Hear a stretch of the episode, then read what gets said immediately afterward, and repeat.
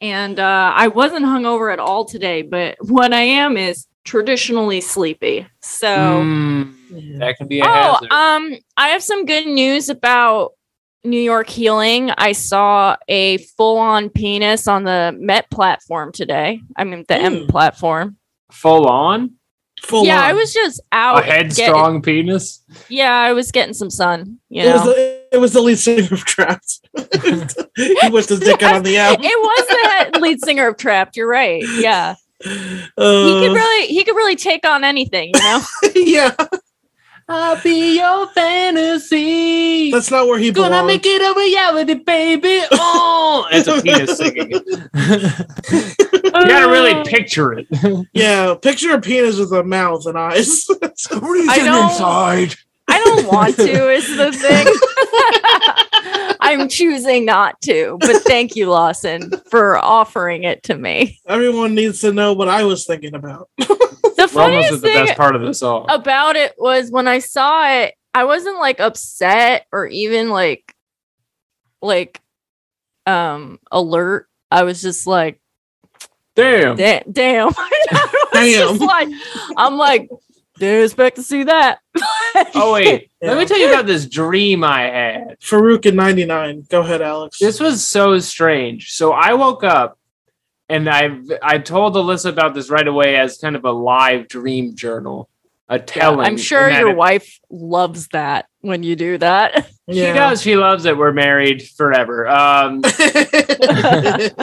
uh, and I was like, Alyssa, hold the presses. I had this dream where I was in this fancy office building at like a meeting, Hmm. um, but it was somehow a flesh and blood tournament.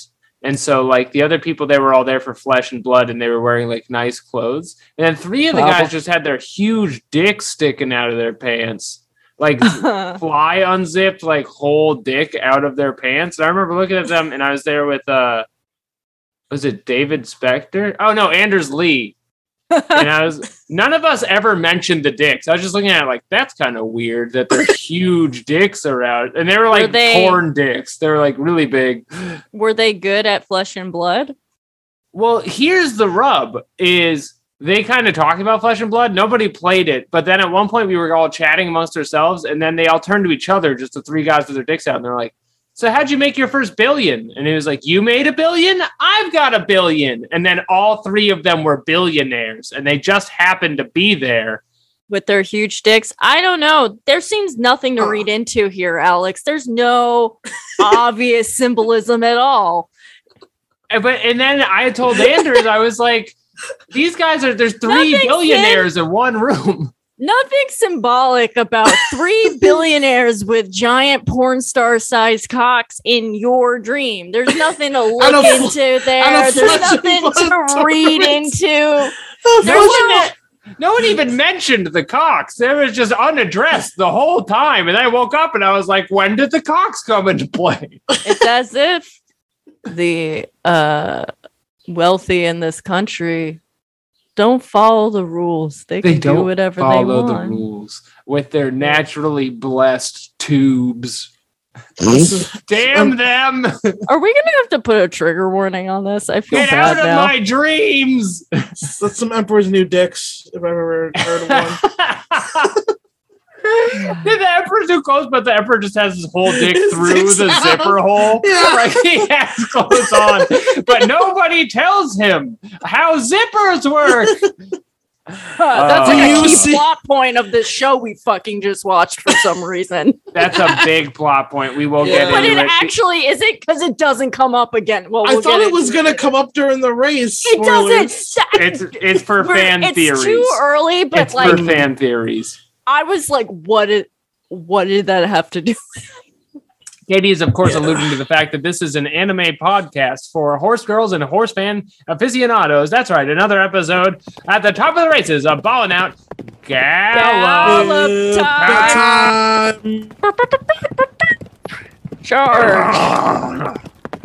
Oh, easy, girl, easy. It's another episode. episode three, to be precise. easy. Are you doing my pony boys? Pony boys, a- stay gold, pony boys. Say golden pony boys on a What's on up? a scale of one to ten. What's up, pony boys? On a scale of one to ten, what the fuck is up? We got all three of your hosts. We got Alex, we got Lawson, we got Katie. We're all sipping Diet Coke, the beverage of champions. yeah. And we're ready to talk horses and horse themes. Yeah. I am in the gate of the podcast and I am looking at the other girls, letting them know I mean business. Well, fuck Mhm. you up, Alex. This This was the is a- first. What was up? I was just I was just being competitive briefly, Oh, just trying it on. Look You to know, your 'cause- left. Look to your right. One of those girls will beat you in a race. and you know it's true unless you win the race. Unless you win the race, that is true.